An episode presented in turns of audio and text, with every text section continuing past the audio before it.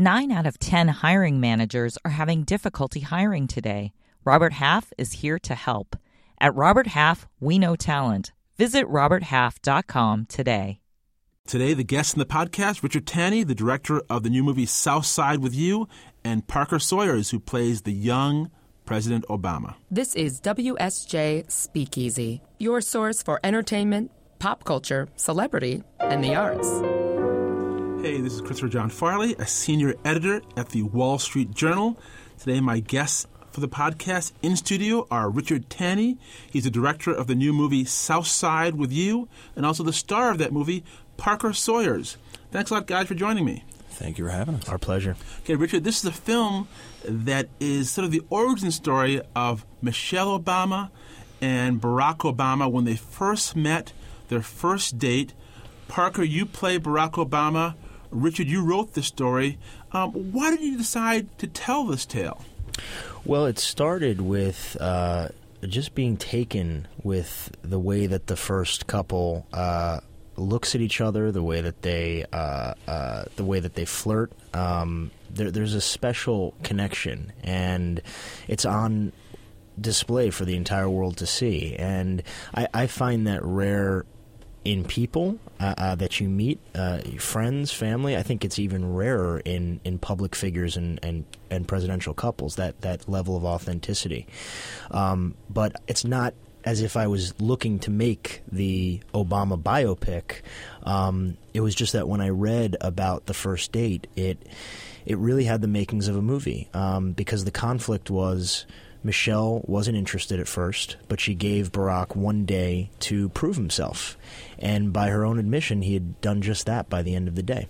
It seems to me biopics are often better when they focus in on one episode or part of someone's life rather than doing the whole soup to nuts. And Parker, there's one moment near the beginning of this film that really stood out to me and sort of kept it real where, you know, you've invite, invited Michelle Obama, Michelle Robinson then, to come into your car. This has been talked about, and there's a hole in the floor of the car. He offers no apologies, no explanation. It's kind of like, take me and a hole and all, yeah. and you just know that this guy's going to go on to bigger and better things. You think to yourself, well, that's the way it should be. You should accept people and not worry about all the, the trappings of where they are, and think that maybe maybe there's, there's there's there's potential inside there. Right. Yeah. I mean, that's one of the things I love about the film is it shows their humble beginnings, and I also think it highlights uh, President Obama's personality, where the hole in the car is not even a problem because he thinks, well I'm going to Harvard. I'm going to do okay for myself. You know, this is just right now.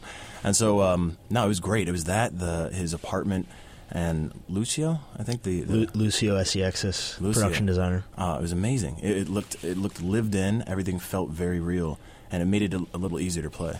Now, was the smoking real? Because your character, you play, of course, Barack Obama, the young Barack Obama, in law school, still interning at a law firm, and he's smoking up a storm in this movie. It, it, was that real?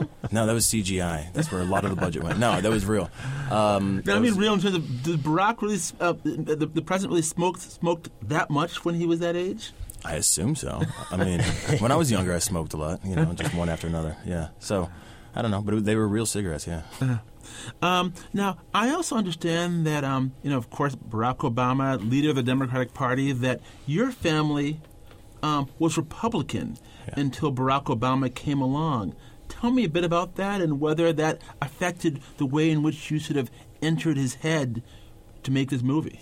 Yeah, no. So I was raised in a Republican household, and I remember we were driving home once. I was like 20, 21, and my father was telling me that he was the the president back in the day of the Black Republican Organization. And I go, bro? He goes, yeah. I go, well, that's it's a stupid acronym, but yeah, uh, we were we were they were Republicans. My mother was deputy mayor, and um, but I was raised in a household where Republican and Democratic Democrat senators would come over and have conversations with my father.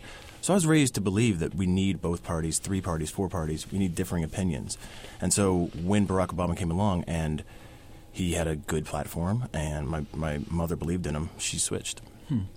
You know, uh, uh, Richard, one thing that struck me about this movie is I was thinking of other movies that were kind of similar to this. I mean, there's no movie that's a direct uh, uh, there's a direct comparison to this movie, but I was thinking of a movie like My Dinner with Andre. There's an extended conversation or the Before Sunrise trilogy, where we follow Ethan Hawke and Julie Delpy on this date and this tentative love affair.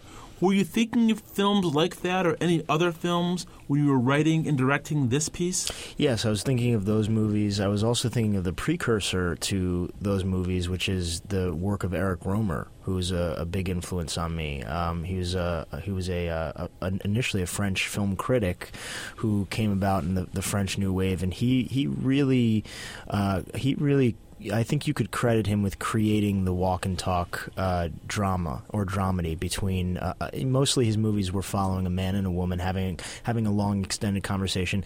He didn't always limit it to a day. It was sometimes over the course of weeks or months. But um, but but he pioneered that style of filmmaking. Um, and there's there's a lot of other influences sprinkled about the movies of Preston Sturges, Ernst Lubitsch, going way back to the kind of original screwball comedies. But when you uh, romance screwball comedies but when you when you when your main characters are Barack and Michelle Obama, and you start doing research and basing the movie on experiences they had, memories they're sharing, their lives, um, you know, you, you, you sort of find you're making uh, uh, you're, you, are making a, a, a movie not just about love, but you're also making a movie about Chicago. You're making a movie about race in America. You're making a movie about pop culture and art, and uh, you're making a movie about activism. So um, it, it was a little bit more than I signed up for initially.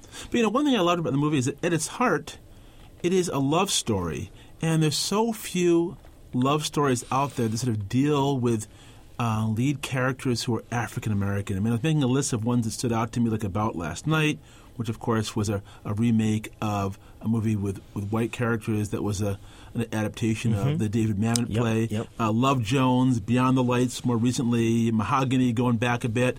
Um, what do you think, um, uh, uh, uh that uh, Parker, that there have been so few movies that sort of deal with black romance in the cinema, American cinema in particular?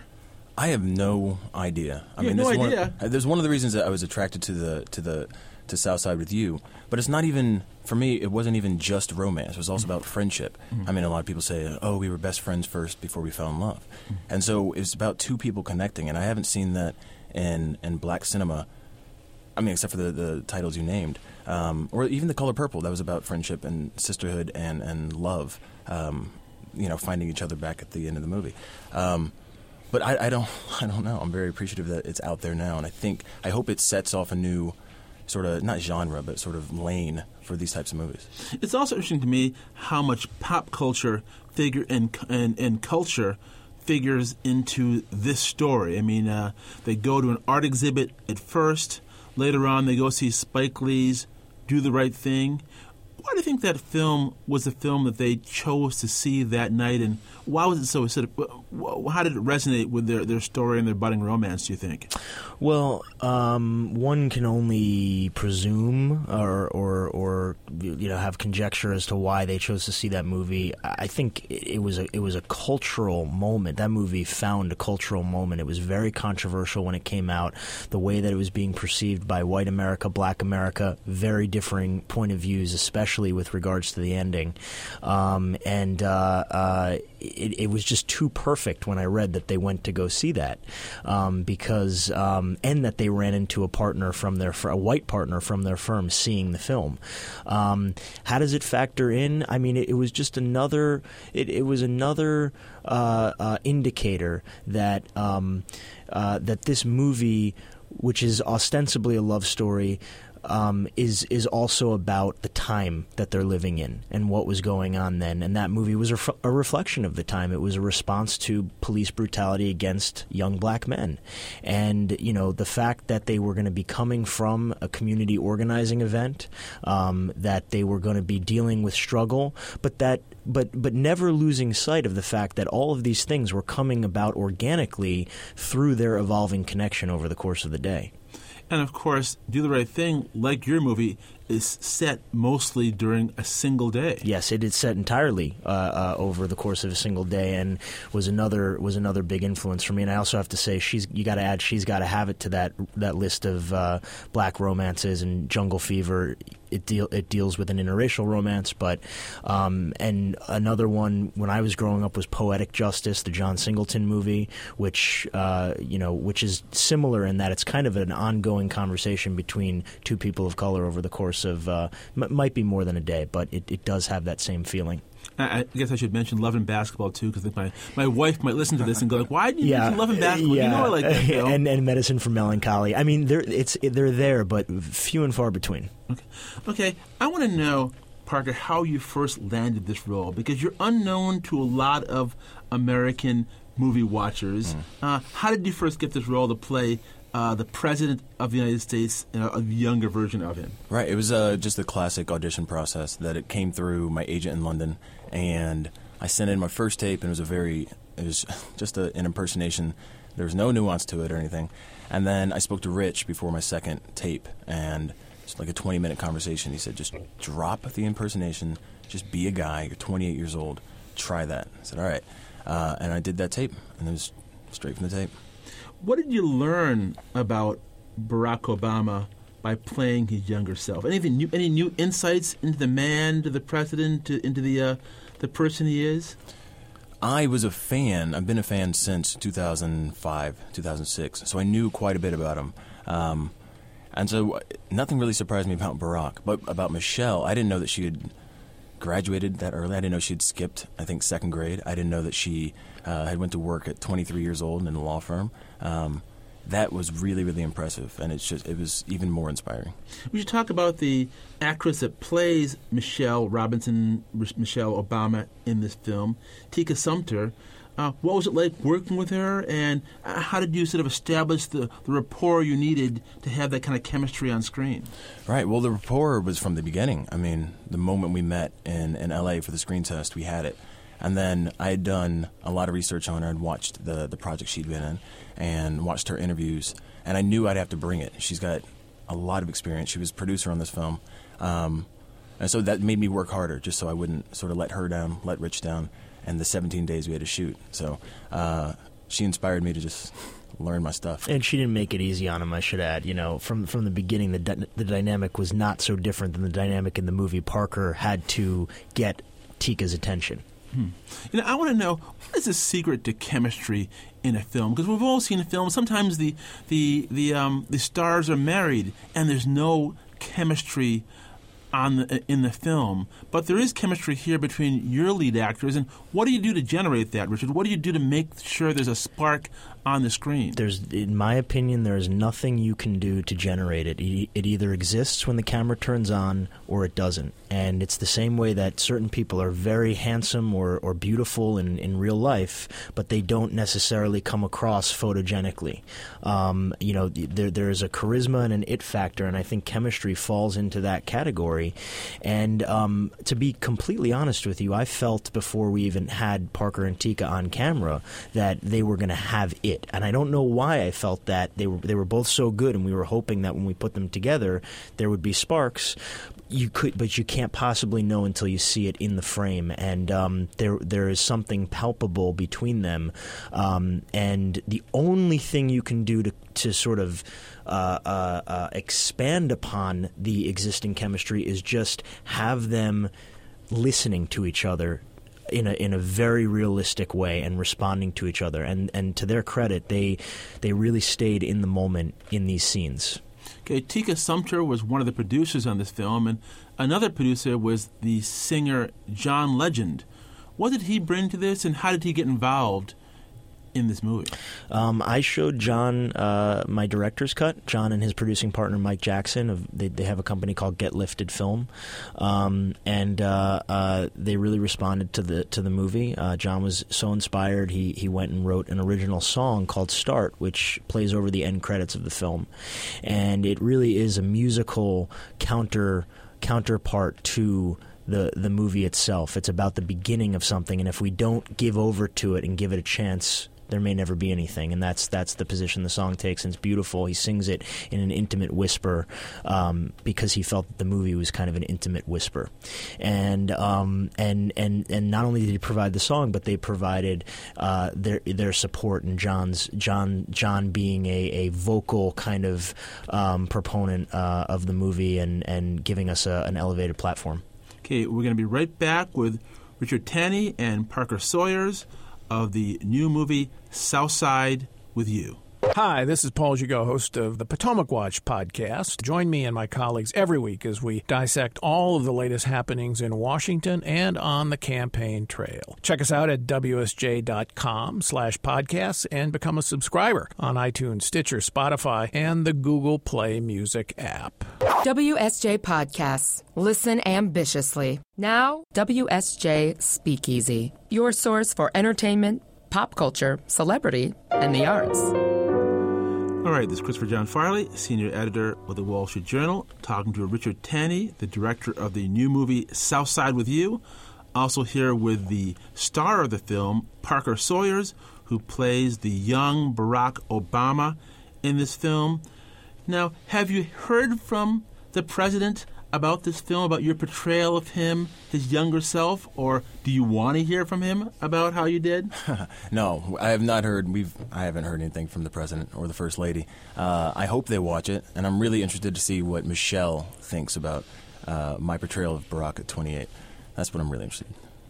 And have you had any feedback, Richard, from the White House about what you've done here? I've had zero feedback from the White House or anyone in their inner circle. The only uh, uh, the only thing I've heard is that Mr. Legend, who knows them fairly well and sees them frequently, that he had a conversation with the president about the movie, told him about his involvement as an executive producer, said it was a good movie. Uh, he really loves the film and thinks that the president and first lady will like it too. And I think they have a copy of it, or the invitation is out there for them to see it. Um, so uh, you know, hopefully they'll get a chance to check it out. They're a little busy, but hopefully they'll get a chance to check it out. And if they do, they'll get a kick out of it. And when you were making the film, mean, were you worried about what they were what they would think, or were you just sort of making your film and let the chips fall where they may? I mean, how did you feel about you know what they may might, might have said about your film you know, later on? You know, to, to be to be honest, I, I didn't think about it too much, and I don't think any of us thought about it because making a movie is so hard. Especially, we had a million and a half dollars to make this. We had, which is which is peanuts compared to what most movies cost, even indie movies nowadays. And we had a 17 day shooting schedule, as Parker said. So every day we were just waking up and and and confronting the challenge of making a a a, uh, a low budget movie, um, and that usurped any concerns about how it would be received by either the Obamas or the you know the political uh, you know sort of commentators or or even just reviewers or our audiences. We just were trying to do the best we could to tell the story. Now, of course, Parker, you live in London, but you may know that right now in America we're going through a big political uh, um, campaign. Were you worried that this film would be caught up in the campaign cycle at all and that it would become something that would become a political football? No, not at all. I mean, it's pure coincidence that's released right now. I mean, it, uh, you guys have been working on for two years, I think, uh, as far as financing and getting it off the ground. Three years to get it financed and off the ground, and then we did it last summer, and then got into Sundance, and the, this is like the natural schedule, I suppose. But in terms of politically, no, it's a love story, and I think it, it highlights the the the feeling of most politicians or anybody who wants to do well. You have the same conversations, no matter what aisle, uh, side of the aisle you're on. You want to do more. You want to help out your community or wherever you live. You want to make it better. Uh, you worry about your parents. You worry about your future. You know, it's very, it's very um, universal themes. So you feel it's a film that Republicans can go to and enjoy, and Democrats can, and Independents can. It's really for anyone on any side of the political aisle. Of course, yeah. It's uh, very well written. and well acted, Parker. and, and, what's next for you right now, Richard? You've, you've done this film. It's getting great reviews on Rotten Tomatoes. Uh, well, what's next for you in terms of directing and writing? Well, you know, I'm I'm definitely kind of figuring out and honing in on on the next uh, original story that I want to tell. It'll be something I write and direct, um, and I uh, hope to work with some of the same people again. Um, and uh, and yeah, I've been uh, been writing a movie for Pixar, which I can't say anything about other than the fact that I'm I'm writing for them, and it's very exciting, and and uh, um, it's been a wonderful experience there. So that's sort of where my head's at right now. And for you, Parker, what's next after this film? Right. Well, I am still. I'm looking for uh, interesting projects. Something that would, I guess, we set the bar pretty high, and this is my first lead, and not just the reviews, but also the experience in Chicago. And I mean, it was a great summer, and it was a great crew and director and co-star.